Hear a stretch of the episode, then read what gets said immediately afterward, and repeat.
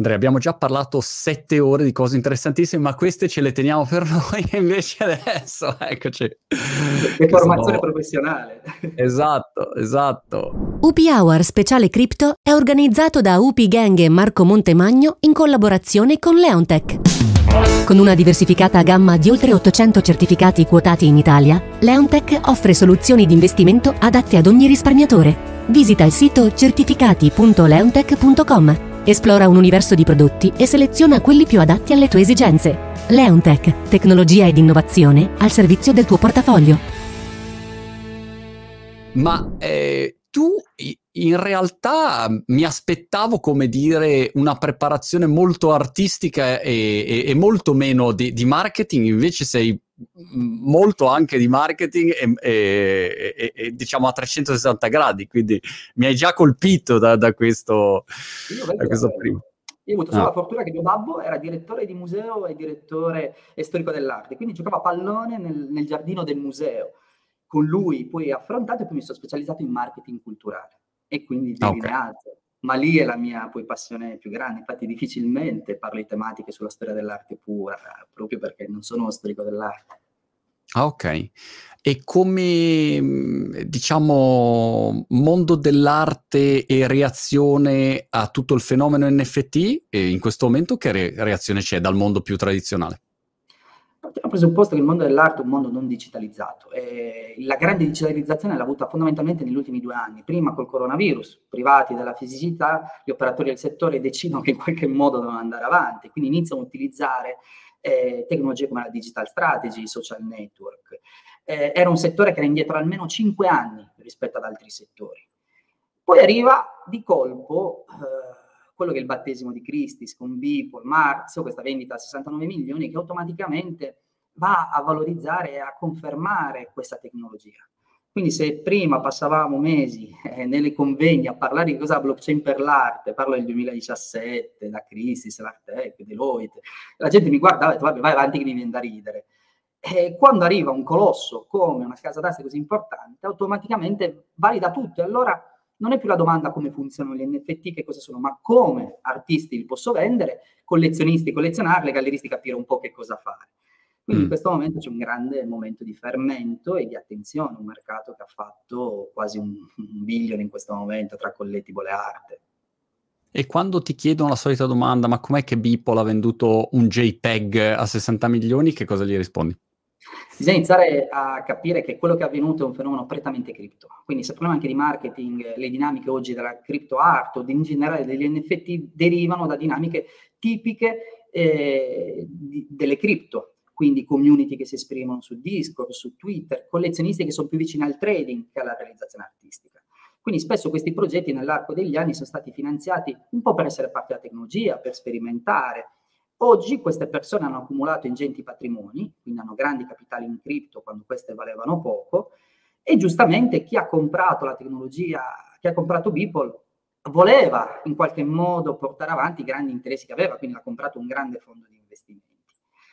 Il problema è che quello che è avvenuto, People è sì un direttore artistico, ma non era un artista canonico con il percorso galleria, casa d'aste, museo. Quindi era come un outsider che si trova oggi come terzo artista vivente nella storia dopo Jeff, dopo, eh, Jeff Koons e David Hockney come artista più pagato al mondo. Quindi il mondo dell'arte per forza lo deve guardare, non lo capisce. Allora qua bisogna spiegare bene che non tutti gli NFT è arte, non tutti gli NFT derivano da quello, esistono i collectible, esiste la criptoarte, e che probabilmente valutare quell'opera con gli stessi canoni di un'opera d'arte tradizionale, quindi un museo con un valore culturale, un percorso di validazione e dei professionisti non è corretto, ma anzi è lì la grande sfida che si deve compiere in questi mesi, con i musei, mm. con la curatela. Quindi diciamo che è stato un cortocircuito, che però ha attirato okay. l'attenzione dei più. E allora arriva Damien Herbst che crea i suoi, i suoi bellissimi NFT che si autodistruggono con l'opera fisica. Eh, arrivano tanti artisti esterni che vogliono entrare in questo mondo. Alcuni bene, altri invece hanno capito che questo mondo era chiuso, in cui era la community che decideva o meno il gusto e il successo di un determinato artista. Quindi la trasposizione oggi di un'opera normale in un NFT non è così automatica la sua vendita. Ecco, volevo chiederti questo, Andrea, da grande ignorante di arte totale. Se c'è un artista oggi che mh, fa magari delle sculture meravigliose, ok? Non so, mi viene in mente il mio amico Matteo Pugliese che fa delle sculture che mi piacciono molto, eccetera, eccetera. E, ehm, e non è online, nel senso è, è fisico, analogico. E, e dovessi dire, ok, come fa un artista tradizionale a entrare in questo mondo, perché a volte forse c'è questo fraintendimento che uno dice ah basta che metti in digitale le tue opere e fai l'NFT a quel punto sei a posto, però non è così, lo sappiamo. Qual è secondo te l'approccio giusto la strada giusta che hai visto in questo momento affermarsi ehm, in, questo, in questo nuovo scenario? Allora, in primis bisogna avere grande rispetto per la community, la community è molto importante, quindi bisogna, come in tutti i settori, conoscere bene innanzitutto che cos'è un NFT, qual è la tecnologia alla base, ma qual è la filosofia che c'è dietro. Quindi conoscere anche, anche in questo caso un po' come succede nella vita reale, le dinamiche del mercato, gli artisti, le community, frequentare i loro eventi che, ripeto, si sviluppano spesso anche sui metaverse, su Discord, questo sistema di comunicazione sui server. E quindi conoscere molto bene le dinamiche. Ma questo vale lo stesso per il mondo dell'arte. Quindi io posso disegnare, poi che quell'opera assuma un valore culturale o, o economico, non è così scontato al pari del mondo cripto. Per un artista tradizionale, quindi la prima base è capire se in quel mondo ci vogliamo entrare, se le dinamiche ci piacciono, dopodiché vi è la ricerca artistica. Quindi non è giustamente soltanto prendere la fotografia dell'opera fisica, farne una trasposizione digitale, la fotografia e rimetterla lì, ma bensì bisogna andare a capire, ahimè, deontologicamente, in primis, se la tua ricerca artistica è tale, quindi se la tua arte va bene per essere trasdotta in questo mondo. Questo mondo ha dei gusti, quindi come se fosse un social che ha il suo tono voice, questo mondo in questo momento predilige una certa tipologia di arte, le animazioni, il 3D. Allora bisogna capire l'artista all'interno della sua eh, ricerca artistica se l'NFT può essere un medium. Mi mm. piace definirlo così. Quindi un medium è quello strumento, per cui potrebbe essere una tela, una scultura. Allora immaginiamo Matteo Pugliese, fantastico, fa queste sculture che entrano ed escono dalla fisicità, spesso a metà nelle pareti, dove ci sono questi uomini che escono, pensiamo come potrebbe essere e divenire magari quest'opera che prende forma dal muro, che si muove, che tira, e questo poi si trasforma in un output digitale. Ma quello che conta però è sempre la visione di Matteo, quindi del nostro artista, che decide di poter utilizzare questo medium appunto eh, con le sue peculiarità e forze. E quali sono? La possibilità di creare qualcosa che può cambiare nel tempo, quindi la stessa tecnologia alla base, qualcosa che può essere dinamico. Ovviamente deve avere le competenze, infatti molti di questi artisti si rivolgono anche ad esperti poi designer, grafici 3D che vanno a concretizzare il loro operato. Tolto questo serve una grande conoscenza delle, delle piattaforme, capire dove mm. esci, come esci, con chi esci e, e, con cosa esci soprattutto. Quindi una vera e propria strategia dietro che permetta di entrare in questo mondo, che ha delle sue regole che stanno diventando paradossalmente sempre più dure. Quindi collezionisti che hanno un ruolo molto più importante, piattaforme che giocano un ruolo primario, quindi differenza tra piattaforme curated e non, quindi piattaforme che vendono criptoarte che sono curate, via una selezione per il suo ingresso, oppure tu puoi creare quello che vuoi. Nel primo caso la piattaforma cambia tanto se ti pone nella sezione principale del sito o ti fanno ovviamente tutto il supporto sulla loro community. Nel secondo caso devi avere la tua community e superare quel rumore di base che più o meno è di un ether di vendita a singola opera. Mm, ok, quindi giusto per fare degli esempi concreti, OpenSea non curated, chiunque può caricarsi su NFT e poi in bocca al lupo, nel senso sei tu che ti devi portare traffico come se aprissi una pagina Facebook e poi devi portarti tu il tuo traffico, invece, non so, Super Rare eh, o sì. piattaforme Super del genere. Marketplace, Nifty Gateway. Che sono invece più curate a quel punto nel momento in cui sei su quella piattaforma, magari quella piattaforma decide di mettere tra i, tra i featured quello che è il tuo progetto e ovviamente benefici di una promozione mh, rilevante. C'è un, una, un processo di selezione dove ricordiamo che quello che è successo è stato impattante, parliamo di oltre 800 milioni di, di, dollari di vendite da marzo a oggi, con un grande picco a marzo, poi una bolla, una bolla, una bolla, una grande risalita poi ad agosto, anche derivata da alcuni cambiamenti di, di dinamiche proprio del, del, mercato stesso. E queste piattaforme hanno avuto un traffico che fino a poco tempo prima era impensabile, quindi anche queste piattaforme si stanno adeguando hanno inserito team di curatela, hanno sempre connessioni più importanti. Perché? Perché inizialmente il valore artistico era quasi relegato al valore economico. Tutt'oggi, se vai nelle piattaforme, il sistema di valutazione è eh, più vendo, eh, i collezionisti vengono valutati per quanto più comprano e gli artisti per quanto più vendono. Quindi non vi è ancora l'apparato di curatela se non dedicato da quello del mercato. Questo è stato sollevato dalle addetti del settore da diverso tempo, si sta lavorando sempre di più e sempre di più stanno nascendo altre piattaforme create anche dagli stessi collezionisti in cui vi è più attenzione a questi aspetti, quindi magari delle piccole botteghe più piccole con dei lavori curati. Però questo è molto importante perché non possiamo pensare che l'arte sia solo un fattore economico. Questo... Chiaro.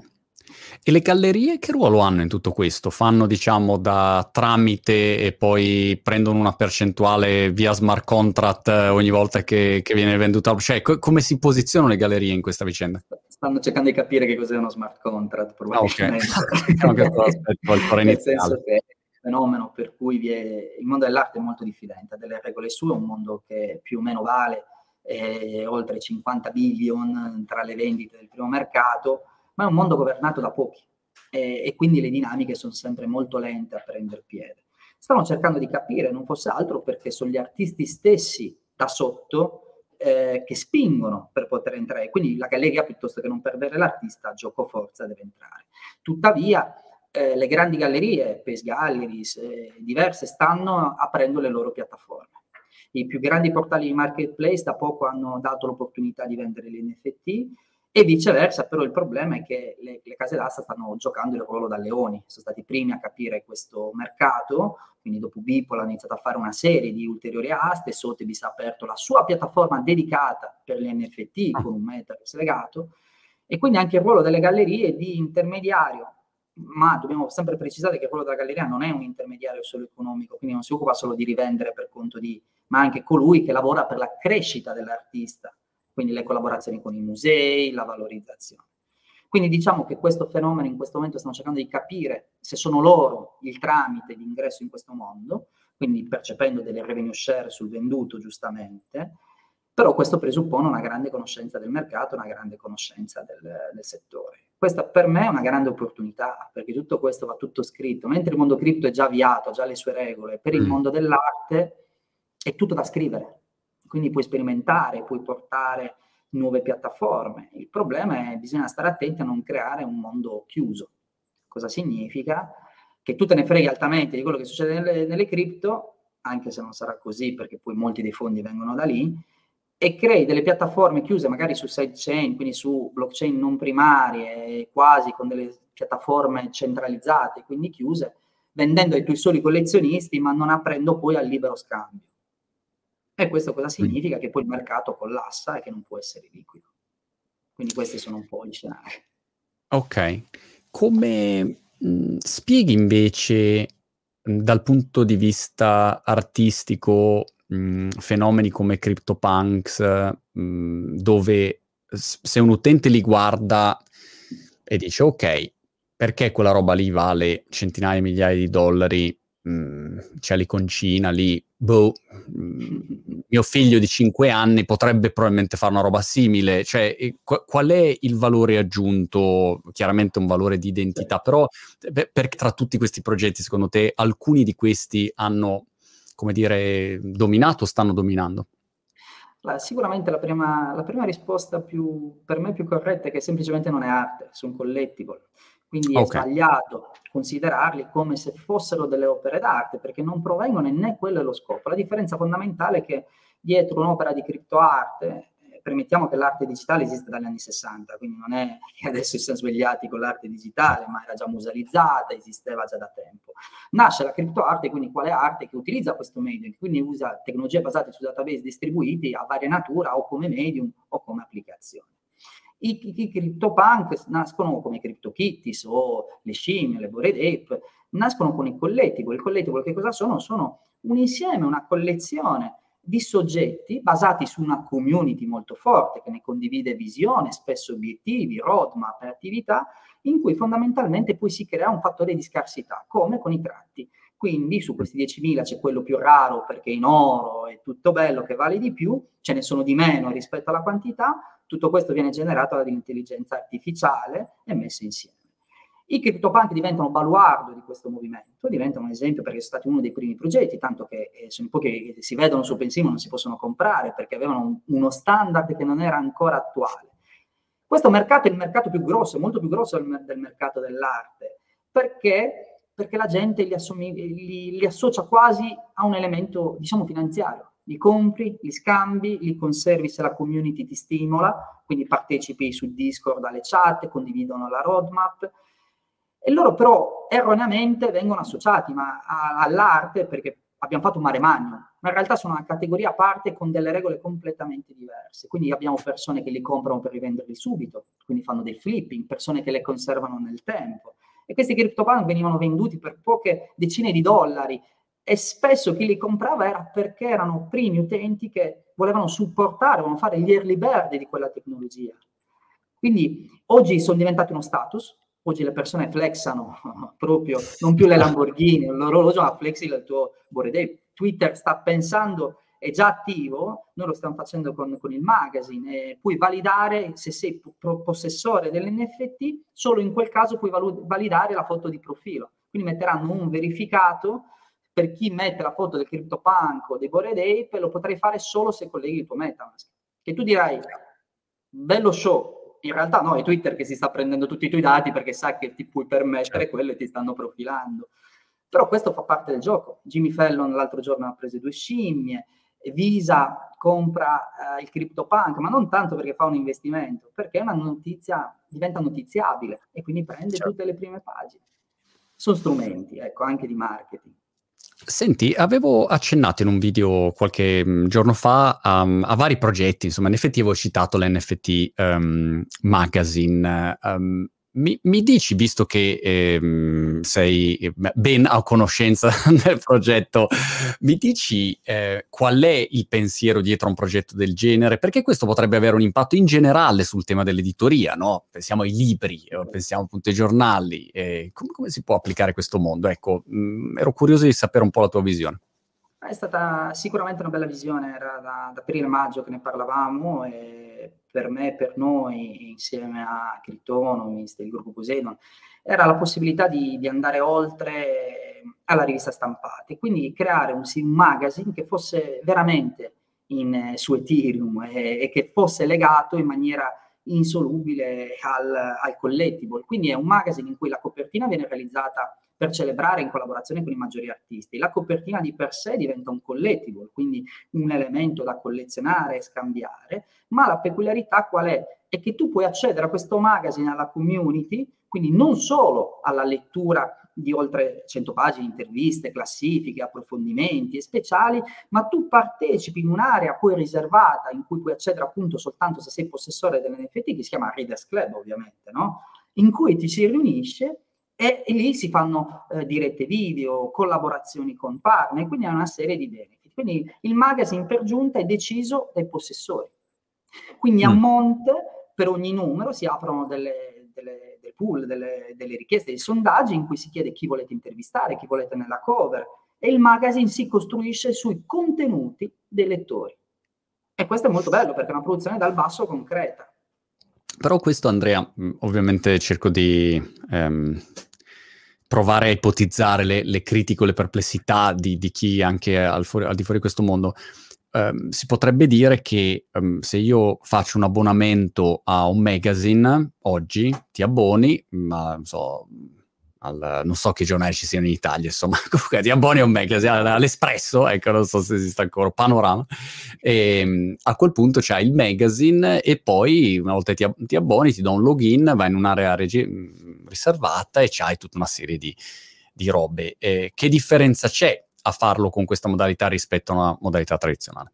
In primis l'accesso è legato agli NFT. Gli NFT sono un numero limitato quindi significa che la prima edizione era 500, che è andata sold out in, in poche ore, la seconda sarà 700 e salirà ogni mese di 200. Quindi la community effettiva di lettori crescerà nell'arco del tempo, un progetto a lungo termine. Quindi significa che chi vorrà entrare per scarsità o prenderà il suo numero o prenderà un numero che è già stato immesso nel mercato, quindi segue le dinamiche del collettivo.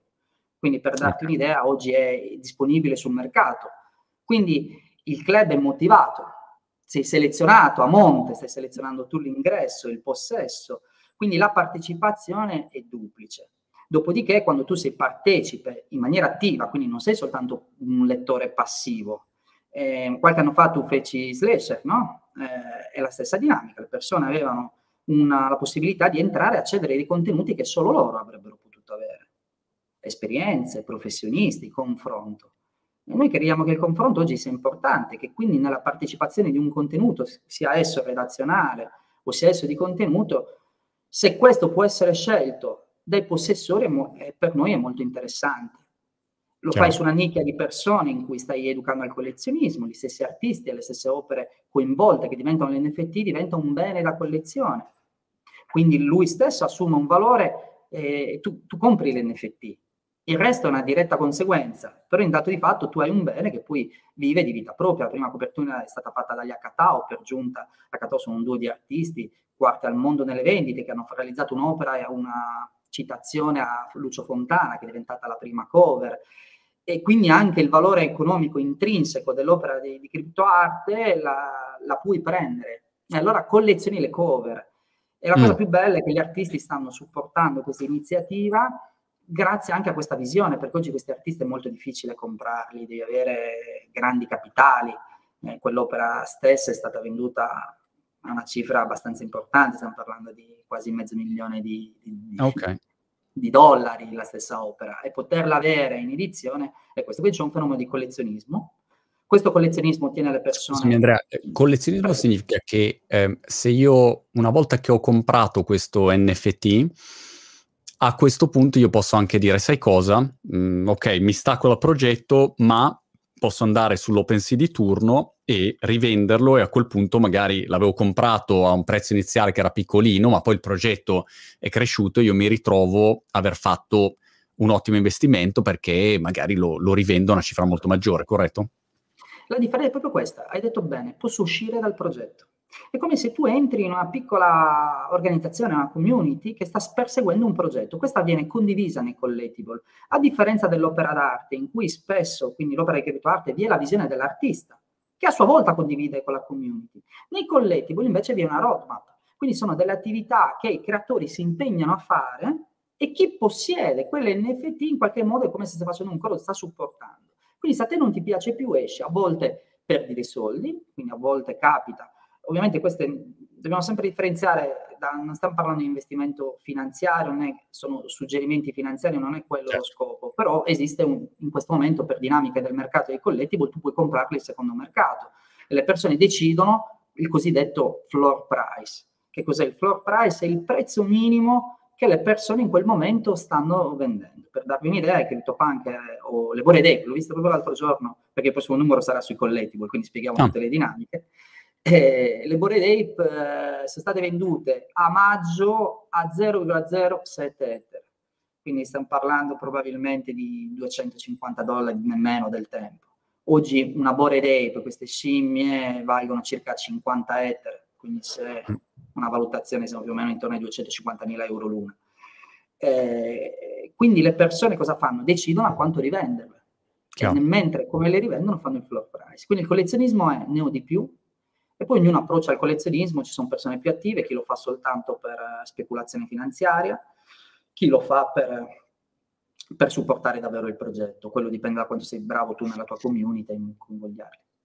Ricordo a tutti che ovviamente in tutte queste chiacchierate di questo speciale cripto non sono consigli finanziari di alcun tipo e quindi mh, fate sempre attenzione a qualunque cosa facciate online con i vostri soldini, non bruciate via soldi, bla bla bla, insomma tutto il legalese che vi potete immaginare, stiamo cercando di avere una visione di un mercato di quello che sta succedendo. È un po' Andrea non regolamentato, eh, così abbiamo detto tutto. Esatto, ti, ti, piace cioè, questo disclaimer totale, no? Perché esatto. ehm, anzi, se non avete la più pallida idea, state lontani, no? non, non, non, non, buttatemi in cose che non, comprendete in generale. Detto questo, è come se Netflix, io mi abbono a Netflix e poi quando finisco l'abbonamento, al posto di aver pagato soldi per una vita e poi fine a rivederci ho semplicemente speso, a quel punto se io avessi l'NFT dell'abbonamento a Netflix potrei andare sul mercato e dire ragazzi ho l'NFT e rivendo l'abbonamento a Netflix che a quel punto avrà un valore in base a quello che, no? Se ci fossero solo NFT per abbonamenti. Qui entra un altro discorso che Netflix in quel caso, se ha fatto in modo smart l'NFT, avrà aggiunto uno smart contract e avrà detto ok, se tu lo rivendi però una percentuale entra a noi di Netflix e, e a quel punto tu incassi, ma incassa anche, anche Netflix. E tutto questo in automatico. Tu pensa se lo facessero sulle premiere.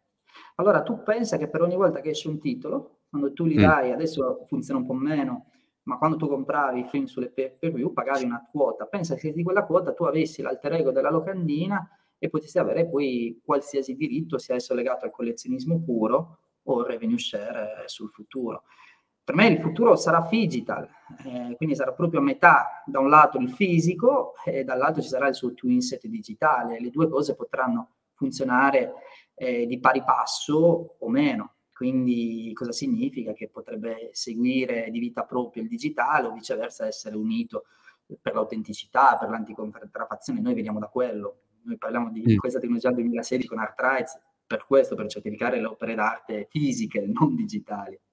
Ecco, fammi un esempio, um, quando uno vende un NFT che però è collegato a un'opera fisica, come funziona? Cioè, una volta che lo compro, che, che, che cosa succede? Allora, lì eh, le applicazioni più o meno della blockchain per il mondo dell'arte sono tre. Da un lato la prima è tokenizzare un'opera, quindi avere una frazionalizzazione di una proprietà o di un diritto su un'opera, quindi più proprietari che posseggono un'opera e la tecnologia supporta in questo. La eh, seconda è... Esempio, mm, la, la, Gioconda la dividiamo in 100 pezzi, in 100 tassellini, tipo il, la landing page ai tempi di internet, uh, million dollar page, e quindi io prendo un, un pezzetto della Gioconda. Esatto, non vuol dire che io possegga la Gioconda, potrei avere anche solo diritti di sfruttamento, di immagine, o semplicemente il possesso. Sono sicuro che la Gioconda è conservata benissimo, quei fondi vanno a favore eh, del fundraising culturale del museo, quindi a, mm. per gestire tutta la, l'attività museale normale. La seconda soluzione invece è quando eh, gli NFT, l'arte digitale, quindi il sistema crittografico associa un'opera d'arte digitale, un JPEG, un, un MP4, un video a uno smart contract che ne norma anche lì diritti di varia natura. Può essere di possesso, può essere eh, diritti di sfruttamento e questi sono gli NFT che stiamo vivendo in questi giorni. Un file digitale che è associato in maniera univoca a un not fungible token, quindi un token in cui determina il valore economico e la proprietà del bene, come un libretto al portatore.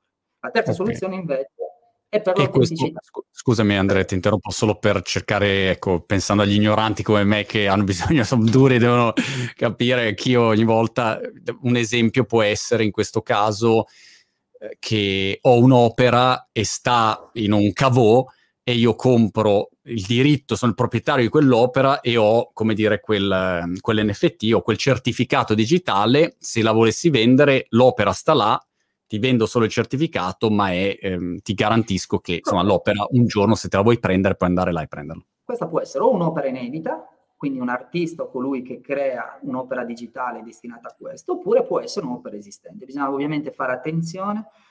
Penso che negli ultimi sei mesi aver ricevuto più chiamate eh, su questo che altro, nel senso che tu dici, ah, ma io ho questa grande collezione e voglio fare i token. Ho detto, sì, ma la vuoi vendere, vuoi dare i diritti? No, voglio fare solo il token. Ci sono due aspetti molto importanti, gli aspetti legali, quindi bisogna avere il diritto d'autore per poterlo fare, possedere un'opera non significa averne i diritti per farci le magliettine, per farci la, la, l'arte digitale, per farci lo shopping. Questi sono diritti che devono essere passati per forma scritta eh, e quindi bisogna capire se effettivamente lo puoi fare. Dall'altro lato bisogna capire chi ha interesse a comprare e che cosa compra.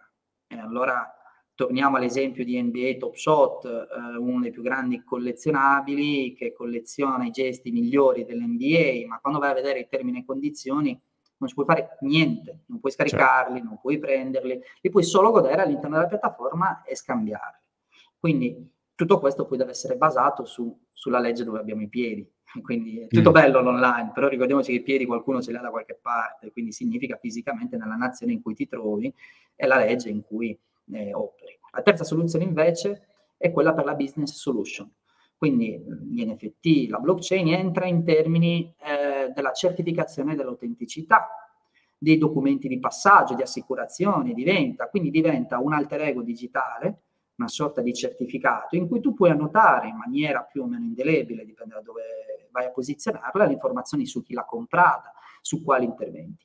Noi lavoriamo su questo dal 2016, in cui fondamentalmente l'obiettivo era proprio tracciare lo storico dell'opera. Quindi da qua che l'opera noi la vediamo nel museo, dietro di lei c'è una storia pazzesca, c'è un artista che l'ha creato, un gallerista che l'ha venduta, possono essere passati 1, 2, 10, 100 anni, 200 anni.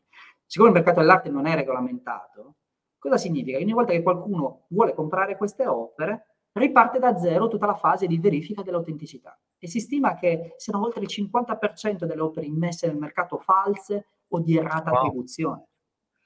E questo è un fattore molto importante. Tecnologie come la blockchain permettono di fare una sorta di trust, di fiducia a ritroso e di certificare tutti questi passaggi. Allora pensiamo se coloro che rilasciano queste certificazioni possono avere nel loro smart contract un revenue share. E noi questo abbiamo fatto negli anni e pian piano. Eh, e questo cosa serve? Perché quando vai ad assicurare l'opera, o per esempio facciamo un servizio di spedizione a dei prezzi assolutamente concorrenziali, perché? Perché hai già il pedigree pronto e quindi hai già tutte le informazioni certificate a valore legale, qualcuno ha dichiarato e si prende la responsabilità di quello che dice e questo ti, pulisce, ti, ti pulisce la linea. Chiaro, diventa più facile ecco, gestire il tutto. Eh, una eh, domanda sulle balene eh, e quindi diciamo su quelli che hanno grandi patrimoni oggi eh, cripto e a volte vedi delle fluttuazioni o delle notizie che però se vai a verificare dici no, no, no, aspetta, il CryptoPunk venduto a un fantaziliardo, eh, no, non è stato venduto, era diciamo due portafogli che si sono scambiati il CryptoPunk, tecnicamente è stato venduto, ma in pratica è stato diciamo un artificio così per far vedere che c'era una cifra pazzesca. E quando diciamo inizia a smanettare in questo mondo, ti rendi conto di, dell'impatto che alcuni soggetti hanno, che oggettivamente hanno diciamo, enormi, enormi patrimoni. Ecco. Quanto secondo te oggi è ancora un mercato influenzato appunto diciamo da, da pochi o comunque da pochi mh, gruppi, da poche community che però hanno una, una grande influenza eh, o quanto invece no, non lo sia e nel caso in cui invece ancora lo sia, quando prevedi che diventi una cosa più più mainstream e meno così, eh, diciamo, uh, influenzabile, eh, se, sempre che sia influenzabile. Ecco. Il nostro comune amico Elon Musk con un tweet decide che fa calare il 30% di Bitcoin, quindi abbiamo già risposto. Chiamo Elon Musk, dagli fammi dare un trilo che ha venduto adesso non so quante azioni, ma continua a sì, vendere le sue azioni. Peccato Vabbè. che poi pare che lui abbia fatto il diritto di opzione di riacquisto subito dopo e quindi lui abbia guadagnato es- due volte a quanto pare esatto. da un giornalista. Quindi capiamo che poi dietro c'è sempre una grande strumentazione. Se questo avvenisse nel mondo finanziario normale, questo sarebbe da, veramente vietato in ogni condizione. Quindi sì, i grandi movimenti in questo momento muovono e spostano grande attenzione. Eh, viviamo in un mercato in questo momento che è assolutamente mh, in piena fibrillazione. È un mercato giustamente, o meglio, eh, da cui avere paura, perché è un mercato molto volatile, dove appunto un solo tweet può modificare, in cui per esempio, eh, se parliamo di collectible, anche la mole di movimentazione può attirare e attira attenzione. Esistono diversi strumenti per cercare di capire che cosa sta andando bene, che cosa sta andando male. Uno di questi strumenti, per esempio, è capire dove si muovono le gas fee. Quando le gas fee salgono, vuol dire che sta avvenendo un movimento di transazioni, quindi la gas fee è quella quota che si paga per validare. Non so adesso se è già, qualcuno ha già spiegato prima di me o meno. Cioè, ci eh, sarà senz'altro qualcuno che l'ha spiegato, ma rispieghiamo. Quota per validare le transazioni se sei su Ethereum che è in questo momento un grande problema perché può essere di poche decine di dollari come di svariate centinaia, addirittura migliaia. Quando si vedono dei movimenti, per esempio, molto caldi su alcune collezioni, significa che molti stanno comprando. E allora automaticamente le persone vanno a vedere che cos'è, qual è il collectible, qual è il movimento, oppure le statistiche sui siti, vanno a vedere appunto le classifiche di cui citavamo prima, ah, nelle ultime 24 ore hanno comprato tanti questo progetto. Allora, se tanti comprano, si solleva il floor price, si solleva la domanda e quindi molti comprano. Rispetto, ripeto, spesso questo mercato è, sta riaccadendo quello che è successo 5-6 anni fa con le cripto normali. Quindi la stessa dinamica di CEO, di, di preoccupazione sta avvenendo, ma sta avvenendo in sei mesi e non in cinque anni. Quindi verosim- verosimilmente il regolatore si esprimerà a breve, metteranno procedure con New York Customer di antiriciclaggio, e quindi si, anche, si capirà meglio anche la gestione fiscale e finanziaria che oggi è una grande nuvola cieca. Quindi sì, queste persone in questo momento possono determinare grande attenzione. La cosa buona è che a differenza di una notizia mandata a stampa o creata su misura come si faceva un tempo con la finanza, ah qua follow the rabbit o follow the cash, segui tutto, è tutto trasparente e quindi ricostruire il giro dei wallet ci metti poco Chiaro. a capire chi ha speso, dove è andato e via. Ovviamente devi avere le competenze, ti deve interessare, però certo. sicuramente influenzano tanto.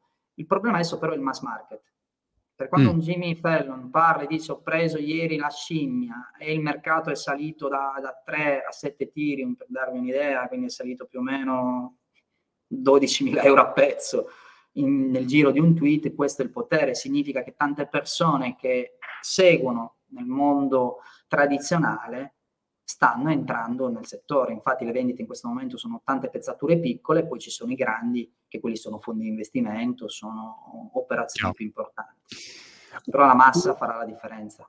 Un aspetto de, mh, problematico che cerco di mh, discutere con, con, ogni ospite, poi ti lascio andare Andrea, che, che ti ho già rubato troppo tempo, è questo, è la difficoltà ancora ad oggi per il pubblico, il grande pubblico, a entrare in questo mondo. Ne parlavamo prima, eh, appunto io sto lavorando su, sul mio progetto eh, NFT, però mi rendo conto di come eh, chiedi alle persone di avere un wallet, che uno dice che cos'è un wallet, gli chiedi di mm, avere delle transazioni in cripto di qualche tipo, conversione, fiat, eh, e, e, via così, KYC se comprano come, come azienda, cioè non è banale, è qualche cosa che già noi sappiamo che quando vendi qualunque cosa online il tasso di conversione è impattato dal minimo, da, dal minimo ostacolo, dalla minima complicazione. Ah no, il carrello, mettiamolo eh, un po' più leggero. punti, e qua invece l'ostacolo è infinito, quindi oggettivamente non è facile avere anche dei progetti così al di fuori di chi è già dentro. Chi è già dentro invece ha una logica diversa. Ecco, come vedi questo aspetto? Eh, è sicuramente difficile, hai innumerevoli rischi, tu che lo fai e chi lo riceve, nel senso che appunto eh, devi avere una posizione neutra in tal senso. Eh, serve molta educazione. Io, eh, vabbè, ho seguito la tua strada, ho fatto migliaia di video su questa tematica mm. l'ho fatto dal 2018 al 2019 proprio perché il pubblico dell'arte in primis, non tanto della blockchain, ma non sapeva nemmeno che cos'è la blockchain, quindi serviva educarlo. Quindi serve educazione. È un'educazione che arriva ovviamente finché lo fai da solo, lo fai su numeri piccoli, ma nel momento in cui arriva un Zuckerberg che apre Mecha e quindi ti apre tutti sanno che cos'è un metaverso, arriva un Beeple tutti sanno che cos'è un NFT, la gente si informa. E allora cosa succede? Che bisogna accompagnarli e bisogna capire quali sono i rischi sicuramente, quali sono le dinamiche e cercare di agevolare una tecnologia che in questo momento è ancora abbastanza ostica, ma che attendere, ma parliamo di mesi, o pensi a breve metterà la possibilità di avere le Fiat dentro con la Visa. Diverse piattaforme come Nifty Gateway, per esempio, già lo facevano. E sai mm. qual è la cosa più interessante? È che quando c'erano i drop grandissimi di criptoartisti come PAC, con Sotheby's, sai qual era il banner sopra il sito? Ehi amico, se vuoi eh, fare un bonifico sopra 10.000 dollari della carta di credito, questo è l'IBAN. Ah. E allora vuol dire che quei soldi non li stanno prendendo dalle cripto, li stanno prendendo dai collezionisti certo. di cui abbiamo parlato prima. Certo. Però è lì il progetto win-win. Secondo me la visione in questo momento sarà, eh, per quanto riguarda la criptoarte, sicuramente portare i criptoartisti nel mondo fisico, perché questi spesso non sono manco mai entrati in una galleria, lo stesso vale per i collezionisti, e viceversa accompagnare le persone nel mondo fisico dentro. Chiaro. Allora qua fai win-win. Il problema è che a destra devi spiegare che cosa succede nel mondo cripto. E a sinistra devi spiegare a quelli cripto di che cosa succede nel mondo dell'arte, per questi magari non sono manco mai entrati, io parlo del mio settore, all'interno eh, appunto di un museo. Questa però tu mi insegni che sono tutte opportunità. È tutto certo. un mercato vergine che ha un costo di sbarramento, però eh, il primo che arriva prende posizione. E poi immagino, Andrea, che quando arrivo su un sito e mi dici ti vuoi loggare con uh, Google e pagare con Google Pay, con il tuo, col tuo account Amazon, con Apple, eh, cioè non appena PayPal e via così, non appena hai quella possibilità dove tu sei tranquillo e non devi pensare cosa, robe, conversione. Scegli, dici okay, prendi, paga, come contactless, no? Ormai qua in UK, incredibile, cioè carta, trin, trin, non sai neanche sto pagando, sto pagando, cioè non ci pensi neanche più, non è che pensi devo aprire un wallet, c'hai una roba in mano e con quella paghi fino alla storia. Noi allora quello chiaramente facendo. diventa... Questo sarà il futuro. Questo sarà il futuro, servono i grandi player, serve una regolamentazione anche fiscale e legale un po' più solida in base alle nazioni. Certo. Noi in questo momento abbiamo fatto una raccolta fondi in NFT per la Sardegna con tantissimi criptoartisti, e abbiamo raccolto oltre 20.000 euro che sono andati a favore degli incendi già donati con Antonio Marras, eh, Motta, gli Acatao, quindi tantissimi artisti e prevalentemente i donatori erano normali. Quindi abbiamo fatto una piattaforma che accettasse anche le, le valute fiat, quindi con ah. PayPal, ah. tutto garantito. E poi ci siamo occupati, una volta che il cliente ha segnalato il wallet, di fare il trasferimento. Mm. Ehm, ovviamente tutto questo se fosse automatizzato sarebbe più veloce, pian piano arriveremo anche a quello e questa sarà la via anche dei NFT Magazine al prossimo numero daremo la possibilità di comprarlo anche in Fiat per esempio, solo Chiaro. per chi lo ha però. Certo. Grande. Molto bene, Andrea, sei stato chiaro e super interessante. Mm, ci aggiorniamo alla prima occasione in una galleria. Ci vedremo sia in una galleria fisica che in un metaverso a vedere qualcosa. Insieme. In mezzo, starò nella porta, starò da un lato col telefonino, dall'altro a guardare le opere. Lo spigolo. Grazie, Andrea, alla prossima. Grazie ancora. ciao. ciao. ciao.